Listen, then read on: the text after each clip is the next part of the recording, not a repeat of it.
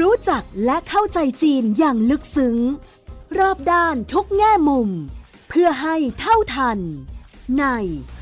มองจีนมุมใหม่ โดย โสพิษวังวิวัฒนา พบแขกรับเชิญ กูรูผู้รอบรู้เรื่องจีน ดรภัยจิต วิบูลธนสาร รองประธานและเลขาธิการหอการค้าไทยในจีน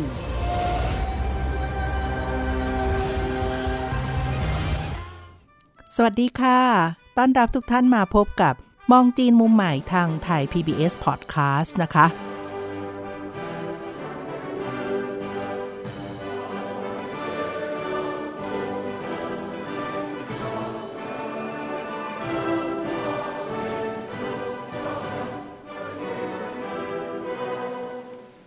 现在我宣布，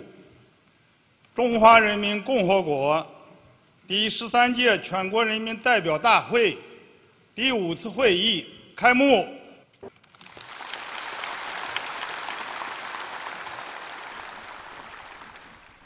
ในช่วงเดือนมีนาคมของทุกปีเนี่ยเป็นวาระประจำที่ทางจีนเองจะมีการประชุมสำคัญประจำปี นั่นก็คือการประชุมที่เรียกชื่อย่อๆว่าการประชุมสองสภา ก็ได้แก่สภาปรึกษาการเมืองแห่งประชาชนจีนนะคะหรือว่า CPPCC แล้วก็อีกสภาหนึ่งคือประชุมสภาประชาชนแห่งชาติหรือว่า NPC สองสภาเนี่ยต่างกันเพราะว่าสภาปรึกษาการเมืองอะคล้ายๆกับสภาสูงนะฮะเป็นตัวแทนของประชาชนจากกลุ่มต่างๆ ในจีนเนี่ยนะฮะนับ 2,000 คนที่มาร่วมคุยกัน คือให้คำปรึกษาให้คำแนะนำนะก็มีตัวแทนทั้งภาคเอกชนราชการ กลุ่มชาติพันธุ์จีนพ้นทะเลและตัวหัวใจหลักที่ถูกจับจ้องมองคือการประชุมของ NPC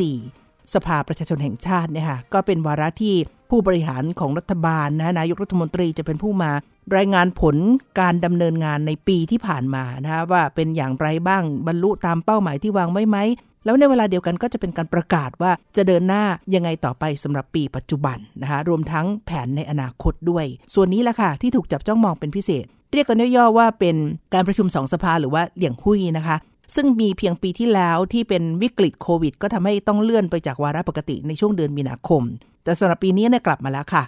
จุดที่น่าสนใจก็คือว่าท่ามกลางความท้าทายไม่ว่าจะเป็นเรื่องของผลกระทบจากโควิด แล้วก็สถานการณ์โลกต่างประเทศโดยเฉพาะยูเครนที่กำลังจับจ้องมอง อาจจะส่งผลทางอ้อมต่อการบริหารประเทศของจีนด้วย และการจัดการกับเศรษฐกิจภายในประเทศตัวเองเนี่ยก็น่าติดตามค่ะว่าเป็นอย่างไรบ้าง วันนี้ดรภัยจิตวิบูลย์ธนสาร รองประธานและเลขาธิการหอการค้าไทยในจีนก็จะมาคุยกับเรา ทั้งในแง่มุมที่แถลงจากทางรัฐบาลจีนออกมาจากการประชุมสองสภา แล้วก็การวิเคราะห์อ่านเกมระหว่างบรรทัดด้วยว่า แล้วจากนี้จีนจะเดินหน้าต่อไปอย่างไรท่ามกลางปัจจัยที่มีความเปลี่ยนแปลงผันแปรเร็วมาก รวมทั้งความท้าทาย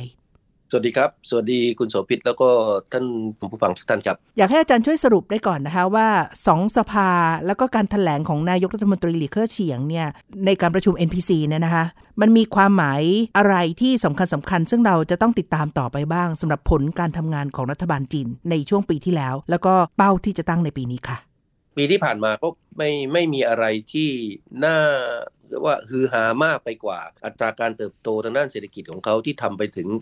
8.1%แต่ขณะเดียวกันเนี่ยในการประชุมเสียงคุยครั้งนี้เนี่ยผมคิดว่าเขาค่อนข้างจะถ่อมตนนิดหนึ่งนะครับอาจจะเป็นเพราะว่าเขาเห็นความท้าทาย แล้วก็ความผันผวนของสภาพปัจจัยแวดล้อมที่มีอยู่ค่อนข้างมาก เขาก็เลย ตั้งเป้าหลายส่วนนะไว้อย่างน่าสนใจอาจจะไม่ฮือฮาแต่ผมคิดว่าอย่างน้อยจะสะท้อนภาพทิศทางแล้วก็แนวทางที่จีนจะเดินหน้าพัฒนาเศรษฐกิจเขาในปีนี้ อย่างที่คุณโสภิตว่า อันแรกเลยที่ผมคิดว่าน่าจะพูดถึงก็คือตัวอัตราการเติบโตด้านเศรษฐกิจ จีนก็กำหนดเป้าไว้ว่าจะเติบโต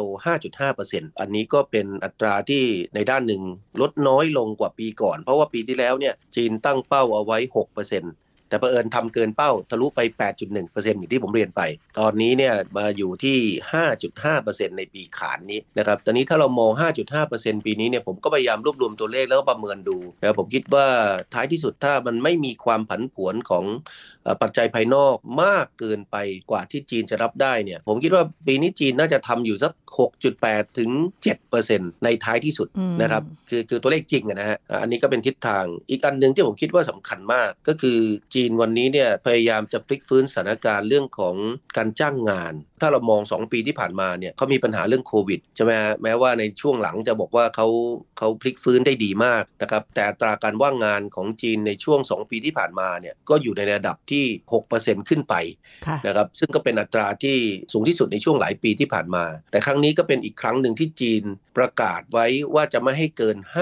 5.5%นะตัวอัตราการว่างงาน อันนี้ก็สะท้อนถึงทิศทางว่าเออตอนนี้คุมได้ละจีนจะสร้างตำแหน่งงานใหม่ประมาณสัก11 ล้านตำแหน่งนะให้เกิดขึ้นในปีนี้ เพื่อจะรองรับบัณฑิตนะแล้วก็คนที่จะจะต้องการ reskill upskill แล้วก็เปลี่ยนงานใหม่ อันนี้ก็จะหมายรวมถึงทิศทางที่อาจจะทำให้คนจีนมีรายได้ที่สูงขึ้น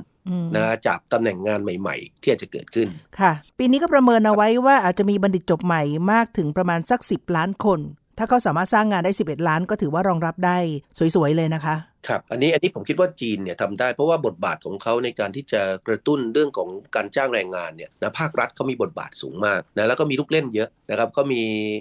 รับวิสาหกิจอยู่ในมือ มีกิจการที่เป็นเครือข่ายของเขาเขาสามารถที่จะกระตุ้นการลงทุนใหม่ ๆ นะได้อย่างมีประสิทธิภาพนะเหล่านี้ก็ทำให้เกิดการจ้างงานและก็ตำแหน่งงานใหม่ๆ อย่างที่เราคุยกัน วันนี้เนี่ยเราพูดกันเรื่องของอัตราเงินเฟ้อเยอะมากนะครับแต่เมืองจีนเนี่ยตั้งเป้าอัตราเงินเฟ้อในส่วนของ CPI คือไอ้เรื่องของการค้าปลีกเนี่ยนะระดับผู้บริโภคเนี่ยไว้แค่3%เท่านั้นเอง นะครับอันนี้ก็เป็นระดับที่น่าสนใจมาก เพราะปกติเนี่ยถ้าเราเรียนในเชิงทฤษฎีเนี่ยในสภาวะปกติเนี่ยสามเปอร์เซ็นต์เนี่ยคืออัตราที่เหมาะสมสำหรับการเติบโตทางด้านเศรษฐกิจ ตอนนี้เราก็รับรู้รับทราบมาว่าช่วง2อสเดือนที่ผ่านมาเนี่ยเราจะเห็นไตรมาสแรกเนี่ยอัตราเงินเฟ้อของหลายประเทศนะมันขยับตัวสูงขึ้นค่อนข้างมาก ยิ่งบ้านเราปาก็ไป 5% 5%กว่ากว่าแต่จีนเนี่ยยังตั้งเป้าเฉลี่ยเอาไว้แค่ 3%เท่านั้น ถ้าเขาทำในอัตรานี้ได้เนี่ยนั่นหมายความว่าการเติบโตด้านเศรษฐกิจที่แท้จริงเนี่ยเขาเขาจะเป็กอบเป็นกำนะครับ คือไม่แฝงไว้ด้วยเงิน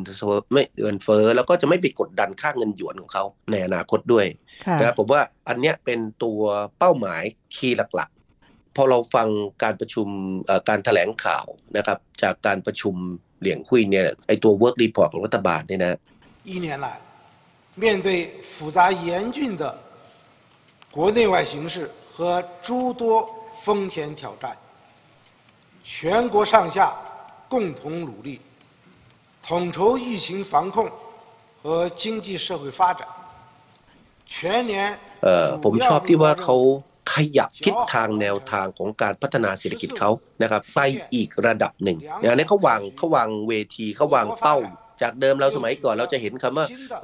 คุณภาพสูง การปฏิรูป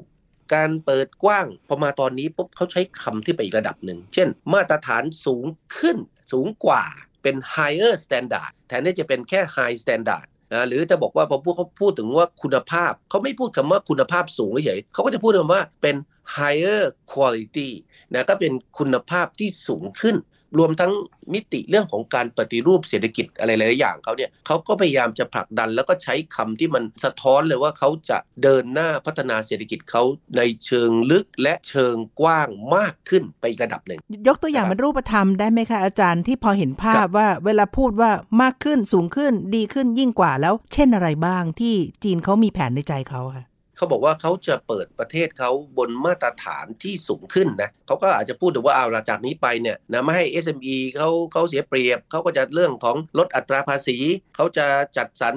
มาตรการสนับสนุน เพื่อมุ่งหวังว่าในท้ายที่สุดเขาจะเห็นการค้าและการลงทุน ที่มันเติบโตอย่างมีเสถียรภาพ บนระดับคุณภาพของสินค้าและบริการต่างๆ เหล่านั้นที่สูงขึ้น พอก็พูดอย่างนี้ปุ๊บเขาก็บอกว่าอ้าวในการที่จะทำให้เกิดสิ่งต่างเหล่านี้นะเขาก็พูดถึงการบริหารจัดการเรื่องของ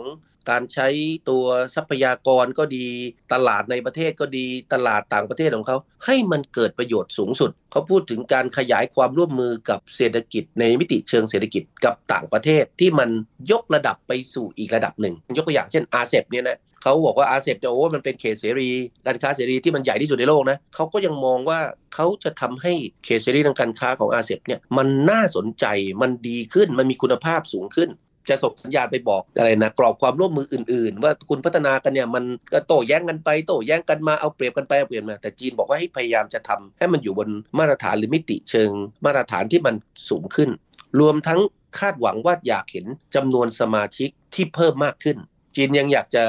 เดินหน้าในเรื่องของการพัฒนาในเรื่องของความจะเรียกว่าเป็นคุณภาพสูงของตลาดภายในประเทศไอ้อย่างนี้เราก็มานั่งคิดต่อเฮ้ยถ้าตลาดคุณมีคุณภาพสูงแน่นอน สินค้าก็มีคุณภาพสูง เป็นดีเปิดประโยชน์กับผู้บริโภค แต่นั่นก็หมายถึงว่าสินค้าก็จะอาจจะมีราคาแพงขึ้น ตลาดอาจจะเปิดกว้างมากขึ้น ก็เป็นประโยชน์กับสินค้า แล้วก็โอกาสทางธุรกิจของต่างชาติ ที่จะไปเอาประโยชน์จากตลาดในประเทศจีน ที่จะใหญ่มากขึ้น เพราะจีนพูดถึงว่าเขาจะ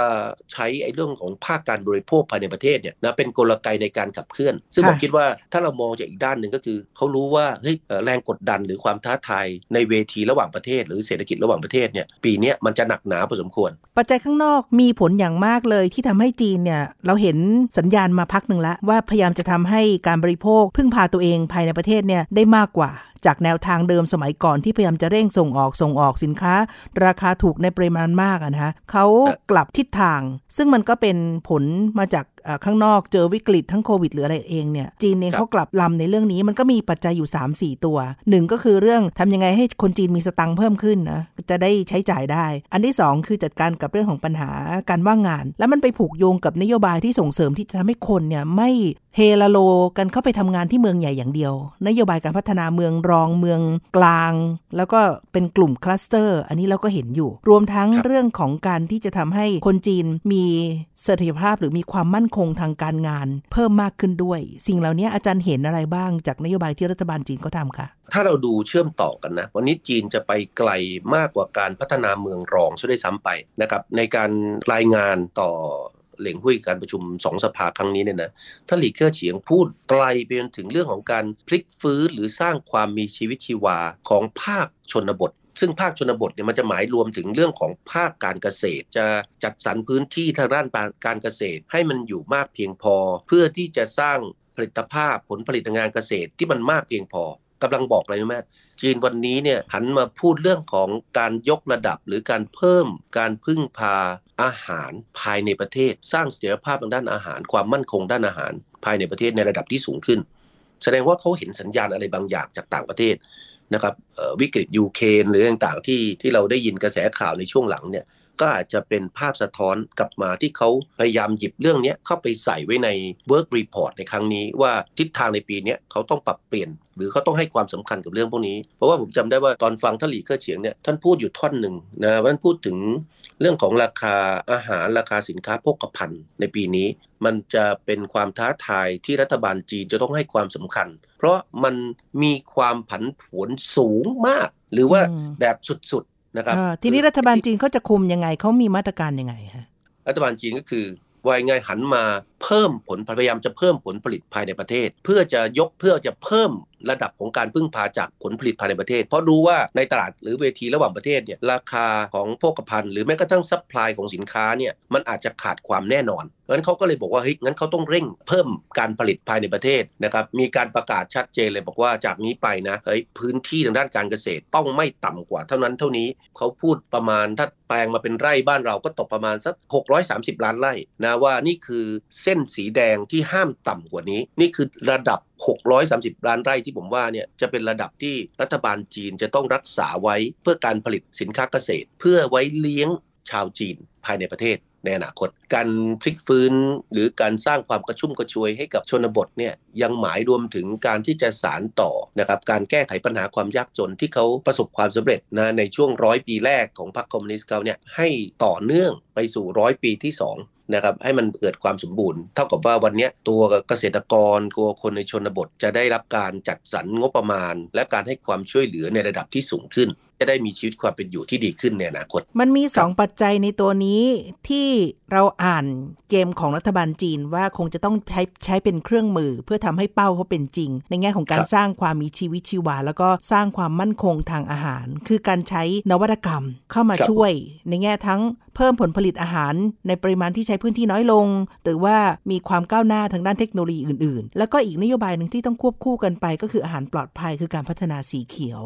อาจารย์ขยายเนื้อหาตรงส่วนนี้หน่อยได้ไหมคะ อย่างว่านะเรื่องเรื่องปากท้องอะมันเป็นเรื่องใหญ่เพราะคนจีนเราพูดถึงพันสี่ร้อยกว่าล้านคนเนาะนะแล้วเขาก็เคยผ่านร้อนผ่านหนาวกับการที่เขาคนของเขาต้องอดตายเสียชีวิตปีละเป็นล้านคนมาแล้ว เพราะฉะนั้นเขาให้ความสำคัญกับเรื่องเหล่านี้ แล้ววันนี้เนี่ยจีนเขาไปอีกระดับหนึ่งแล้วช่วงหลังเนี่ยเขาจะพยายามจะเปิดตลาดเพื่อให้สินค้าต่างประเทศเข้ามา แล้วให้มันมากเพียงพอต่อการที่จะรองรับความต้องการของคนในประเทศ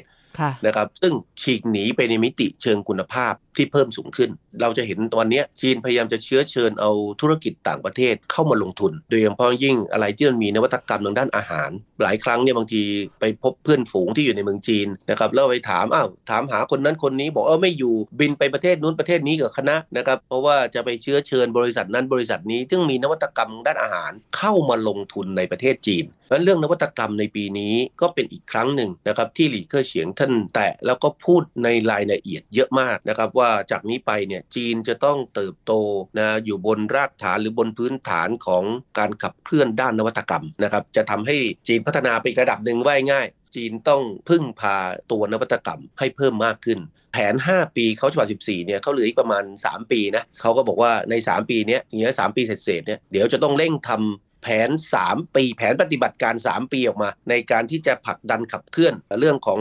การยกระดับนะไอตัวระบบการจัดการนะครับทางด้านขีดความสามารถด้านนวัตกรรมของจีน ให้เกิดเป็นรูปธรรม แล้วเท่านั้นไม่พอนะไม่ใช่พูดแค่ระยะกลาง 3 ปี พูดไปถึงระยะยาวเลย ต้องจัดทำแผน 10 ปี ด้านนวัตกรรม เพื่อมารองรับนะเพราะนั้นไอ้ไอเป้าหมายที่เราเคยเห็น 7%ต่อ GDP เนี่ยนะกลายเป็นเรื่องปกติเลย ที่จีนไม่ใช่จะผูกโยงเฉพาะแผนนี้นะแต่จะลากยาวไปอีก 10 10 กว่าปีข้างหน้าคือมองไปถึงเท่าไหร่2035 นะครับเราก็อาจจะเห็นคาบใครของการพยายามที่จะผลักดันนวัตกรรม ให้เกิดเป็นรูปธรรม นะครับยังนึกต่อว่าต่อไปในอนาคตนะ เราจะไม่ได้ยินแหละ Made in China 2025 หมดปี 2025 แล้วเนี่ยเผลอจีนอาจจะมาพูดถึงเรื่อง innovated in China 2035 คือคือพูดเรื่องเป็นนวัตกรรมในจีนนะครับหรือคิดค้นสร้างสรรค์ในจีน 2035 เป็นโปรเจกต์ใหม่ หรือเป็นนโยบายใหม่ที่จีนจะมาสารต่อ แล้วก็ท่านหลีก็เฉียงยังแตะประเด็นว่า ถ้าอย่างนั้นนะจะทำให้เกิดเป็นรูปธรรมจำเป็นอย่างยิ่งที่รัฐบาลนะจะต้องจัดสรรสิทธิประโยชน์ มาตรการในการกระตุ้นส่งเสริม ให้เพิ่มมากขึ้นกว่านี้ไปอีกไอ้ที่ให้อยู่ทุกวันนี้หลาย ๆประเทศก็โทษนะแอบอิจฉาแล้วนะวันนี้บอกไม่พอเฮ้ยคุณทำไมไม่เพิ่มการหักลดหย่อนภาษี คือธรรมดาจีนเนี่ยนะเวลาคุณไปลงทุนในด้านวิจัยพัฒนาเนี่ยบางทีเขาให้หักลดหย่อนภาษีนะครับมากกว่า 1 เท่าอยู่แล้วนะครับวันนี้ หลีก็เฉียงมาประกาศบอกว่าเฮ้ยให้เพิ่มมากขึ้น การยกเว้นภาษีเงินด้านนิติบุคคลสำหรับธุรกิจ โดยเฉพาะยิ่งของต่างชาติที่จะมาลงทุนนะครับในเรื่องของศูนย์วิจัยและพัฒนาสร้างนวัตกรรมใหม่ๆหลีก็เฉียงประกาศบอกว่าเฮ้ยต้องขยายสิทธิประโยชน์ต่าง ๆ เหล่านี้โอ้โห เท่านั้นนะผมคิดว่าคือนอกจากตลาดใหญ่แล้วที่จะรองรับนะยังมีสิทธิประโยชน์ที่มากด้วย ค่ะ แล้วก็มันก็จะเป็นแม่เหล็กตัวใหม่ในการที่จะดึงดูดการลงทุน ในส่วนที่เกี่ยวข้องที่เขาต้องการเหล่านี้นะเข้าสู่ประเทศเขาอย่างจริงจัง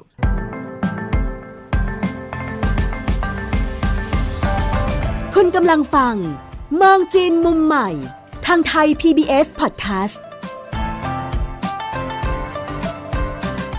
ทีนี้พูดถึงพัฒนาการพัฒนาสีเขียวค่ะอาจารย์เป้าร่วมของโลกเนี่ยมุ่งไปสู่การลดการปล่อยก๊าซคาร์บอนไดออกไซด์ให้ได้มากที่สุดนะฮะก็คือเป็น net zero เลยเนี่ยก็มีการมองกันอยู่เหมือนกัน คือจีนทิศทางหลายด้าน มุ่งไปทางพลังงานสะอาดนี้แล้ว แล้วก็กำลังจับจ้องมองไปที่ปี 2050 ด้วย คือยังไม่รู้ว่าจะเซตเป็น net zero ได้ไหมสำหรับการปล่อยก๊าซเรือนกระจกในฐานะที่จีนเป็นหนึ่งใน 2 ชาติมหาอำนาจที่ปล่อยก๊าซคาร์บอนเนี่ยไปสู่โลกมากที่สุดในโลกเนี่ยนะคะแต่ว่าอาจารย์เห็นสัญญาณอะไรบางอย่างไหม กับทิศทางนี้ที่เขาจะเดินไป คือถ้าวันนี้เราดูโครงสร้างของการใช้พลังงานของเขาเนี่ยมันจะเป็นพลังงานฟอสซิลสักประมาณ 60%ต่อพลังงานสีเขียวประมาณ 40%คือ 60-40 เขาวางเป้าไว้แล้วว่า 2030 นะคือตีสักประมาณสัก 7-8 ปีข้างหน้าเขาจะเห็นตรงเนี้ยประมาณ 50-50 เพราะเขาบอกว่า 2030 เนี่ยเขาจะขึ้นถึงจุดสูงสุดของการปล่อยคาร์บอนไดออกไซด์แล้วจากนั้น 2060 เขาจะ ก้าวเข้าสู่ carbon neutrality เขาจะปลดปล่อยคาร์บอน แต่ขณะเดียวกันเขาก็จะดูดซับคาร์บอน แล้วก็ปล่อยออกซิเจน เหล่านั้นออกมาทำให้เขามีความเป็นกลาง เพราะนั้นเราจะเห็นเนี่ยแม้กระทั่งไอ้เมื่อกี้เราคุยกันเรื่องของการสร้างความมีชีวิตชีวาให้กับทางด้านชนบทอะไรเงี้ยนะการเพาะปลูกการรักษาพื้นที่สีเขียว นั่นก็เป็นส่วนหนึ่งนะของการที่เขาเร่งที่จะขยายพื้นที่ ป่าก็ดีการฟื้นฟูป่านะเพราะเขามองว่าสมัยก่อนมีป่าไว้ก็เพื่อสิ่งแวดล้อมทั่วไป แต่วันนี้ป่ากำลังจะให้ออกซิเจนเขาก็จะแปลงสิ่งต่างๆ เหล่านั้นให้มาเป็นบวกเพราะฉะนั้นสิ่งที่เราเห็นณขณะนี้แม้กระทั่งใน work report ฉบับนี้ที่ตลีเกอร์เฉียงกล่าวไว้เนี่ยก็จะทำสองส่วนคู่ขนานกันไป ส่วนหนึ่งก็คือเขาจะพยายามลดทอนควบคุม โครงการกิจการอะไรก็ตามที่ใช้พลังงานเยอะ ทำลายสิ่งแวดล้อมว่ายง่ายปล่อยปล่อยมลพิษออกมาจะเป็นทางอากาศจะเป็นทางอะไรก็ตาม หรือทำให้สิ่งแวดล้อมมันมีคุณภาพต่ำลงไอเนี้ยเขาจะลดทอน แต่ในอีกด้านหนึ่งเขาก็จะทำหน้าที่ในการสนับสนุนส่งเสริม ให้โครงการให้บริษัทที่เกี่ยวข้องกับการใช้พลังงาน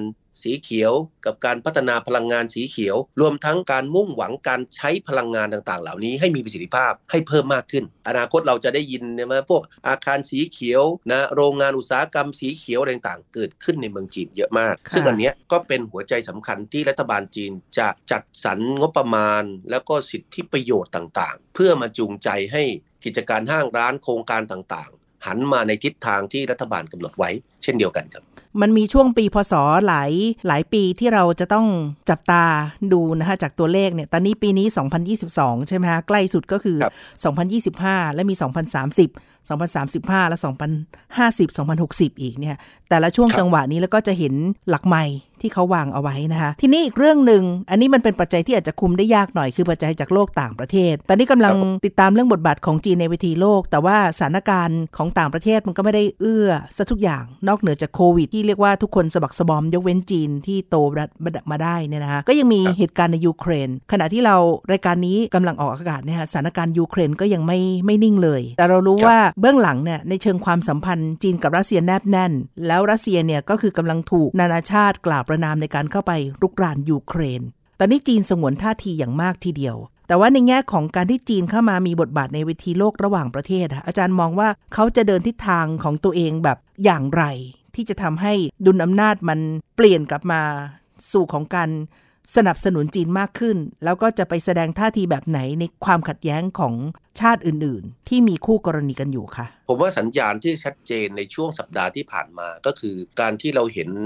ประเทศหลักๆ ในโลกหันมาสนับสนุน หรือพยายามจะเรียกร้องนะให้จีนเข้ามาเป็นคนกลางในการเจรจาหย่าศึก นะเราเห็นแม้กระทั่ง UN นะเราเห็นแม้ว่า UN จะบอกว่าประชุมสมัชชาใหญ่นะ UN จะจะแบบว่าจีนไม่ไปร่วมแซงชั่นกับเขาเนี่ยนะแต่อีกด้านหนึ่งก็คือพอลงมาระดับล่าง เราเห็นสหภาพยุโรป เราเห็นกรอบของนาโตที่ส่งสัญญาณเชิงบวก เพราะเขารู้ว่าเขาไม่สามารถจะเป็นคนกลาง หรือไม่มีบารมีมากพอที่จะเป็นคนกลาง ในการที่จะไปเชิญเขาเชิญยูเครนได้ แต่จะบอกว่าให้เขาเชิญรัสเซียมานั่งโต๊ะเจรจาเนี่ย เขาอาจจะไม่มีบารมีมากพออืมแต่เขารู้ทุกคนรู้นะครับว่าจีนเนี่ยมีบารมีค่ะนะครับหลังจากนั้นเนี่ยเราก็ยังเห็นแม้กระทั่งแอนโทนีบลิงเคนของสหรัฐแล้วก็ต่อสายคุยกับท่านหวังอี้นายรัฐมนตรีต่างประเทศของจีนนะครับในการพูดคุยในเรื่องนี้ ซึ่งแน่นอนจีนก็บอกว่าเอ่อสิ่งที่อยากทำคืออยากเห็นทั้งสหรัฐและจีนเนี่ยมาร่วมกันนะครับถอนไฟ เพราะไม่อยากให้สงคราม คือสงครามมันอยู่ความขัดแย้งในขณะนี้เนี่ยมันมีอยู่ระดับหนึ่งแล้วนะครับทำยังไงให้มันลดลง เราก็เห็นสัปดาห์ที่ผ่านมาการประกาศหยุดยิงการขยายพื้นที่ของการความขัดแย้งของรัสเซียในช่วงสัปดาห์ที่ผ่านมา แล้วก็อยากจะให้พลเรือนที่ไม่เกี่ยวข้องออกจากพื้นที่ค่ะซึ่งก็ไม่รู้ว่าตรงเนี้ยพอออกจากพื้นที่แล้วยังไงเขาจะลุยกันจริงจังมากขึ้นหรือยังไง แต่ผมคิดว่าสัญญาณที่จีนออกมาตอบรับว่าจีนพร้อมจะแสดงบทบาทนำ หรือจะบทบาทเชิงรุกต่อการเป็นกรรมการกลางในการหย่าศึกครั้งนี้เนี่ยผมคิดว่าเป็นสัญญาณที่ดีมากของโลกนะครับ เพราะว่าถ้าวันนี้เนี่ยก็คงไม่มีประเทศใดในโลกที่แนบแน่นกับรัสเซียเท่ากับประเทศจีนอืมนะครับแล้วจีนก็บอกเสมอว่าจุดยืนจุดยืนของเขาเนี่ยไม่ใช่เรื่องของการไปแทรกแซงกิจการภายในของต่างประเทศเพราะฉะนั้นบทบาทเวทีอย่างเงี้ยนะครับเราก็เลยจะเห็นว่าจีนเนี่ยวันนี้ได้รับการยอมรับ ในเวทีการเมืองระหว่างประเทศนะครับเพิ่มขึ้นไปอีก นอกเหนือจากเวทีเศรษฐกิจระหว่างประเทศที่เราเห็นจีนเติบใหญ่ขึ้นมานะครับอืมอันนี้อันนี้ผมคิดว่าเป็นภาพและเป็นทิศทางที่ชัดเจนในช่วงสัปดาห์ที่ผ่านมานะครับซึ่งก็ก็หวังว่าจีนจะประสบความสำเร็จนะครับโลกจะได้กลับมาสงบสุขและหันมาให้ความสำคัญกับมิติในเชิงเศรษฐกิจการพัฒนาที่เพิ่มมากขึ้นค่ะนะครับ ถ้าจีนสามารถทำสำเร็จคือเป็นกาวใจเป็นตัวกลางไกล่เกลี่ย และทำให้ปัญหาในยูเครน ยุติลงได้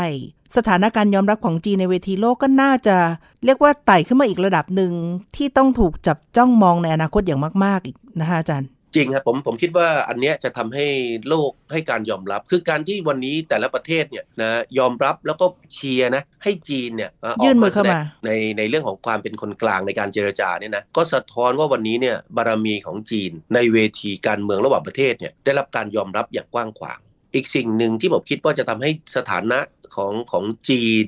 โดดเด่นมากขึ้นก็คือว่าเรามองออกไปเนี่ยในครึ่งปีหลังเนี่ยจีนก็จะมีการเป็นเจ้าภาพเอเชียนเกมค่ะ ถูกไหมฮะ ซึ่งอันนั้นก็แน่นอนจีนเป็นประเทศที่ใหญ่ที่สุดในภูมิภาคเอเชีย ปลายปีตอนเดือนพฤศจิกา จีนเขาจะมีการประชุมใหญ่พรรคคอมมิวนิสต์อีกระลอกหนึ่ง ซึ่งอันนั้นเนี่ยจะมีวาระสำคัญก็คือเรื่องของการตัวรับรองนะตัวคณะผู้บริหารระดับสูงชุดใหม่ ซึ่งจะหมายรวมถึงการต่อเทอมสามของท่านสีจิ้นผิง พอท่านสีจิ้นผิงสมมุติว่าทุกอย่างเรียบร้อยราบรื่นนะซึ่งอันนี้ก็เป็นสิ่งที่จีนต้องการ ยิ่งจะทำให้สถานะของจีนนะผมคิดว่าในเวทีระหว่างประเทศโดดเด่น นะครับเพราะว่าหลาย ๆประเทศก็ดูเหมือนจะไม่ค่อยสบายใจกับระเบียบโลกที่เราเห็นอยู่ทุกวันนี้ แล้วมันก็ทำให้เกิดปัญหานะครับความขัดแย้งนะในระดับภูมิภาคที่โน่นที่นี่อยู่เป็นระยะระยะนะครับโลกก็เลยไม่ค่อยได้จะพัฒนาอย่างต่อเนื่องเท่าที่ควร การประชุมสำคัญอีกครั้งหนึ่งของจีนช่วงปลายปีก็คือการคัดเลือกสมาชิกของทางกรมการเมือง หรือว่า Politburo นะคะที่เรียกว่าเป็น 7 คนที่มีบทบาทอย่างมากๆสำหรับการบริหารประเทศและกำหนดทิศทาง แล้วก็รวมทั้งข้อพิจารณา ประเด็นที่ผู้นำประเทศคือประธานาธิบดีที่จะอยู่ยาว ซึ่งก็ต่อเนื่องจากการรับลูกที่ไปแก้ไข รัฐธรรมนูญให้ประธานาธิบดีอยู่ในวาระได้ โดยไม่มีข้อกำหนดแล้วนะคะจากเดิมซึ่งมีเทอมในการดำรงตำแหน่ง ค่ะ นี่ก็เป็นเรื่องที่เราต้องติดตามสถานการณ์ในจีนต่อไป จากอาจารย์ภัยจิตวิบูลย์ธนสาร รองประธานและเลขาธิการหอการค้าไทยในจีน ในรายการมองจีนมุมใหม่ทางไทย PBS Podcast ค่ะ วันนี้เราสองคนลาแล้วนะคะ พบกันใหม่ EP หน้า สวัสดีค่ะ สวัสดีครับ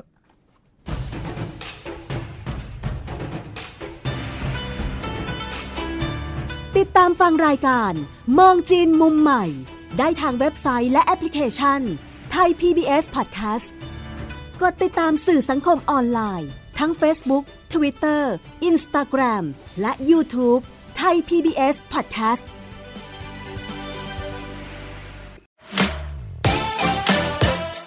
This is Thai PBS Podcast. We the world, we the voice.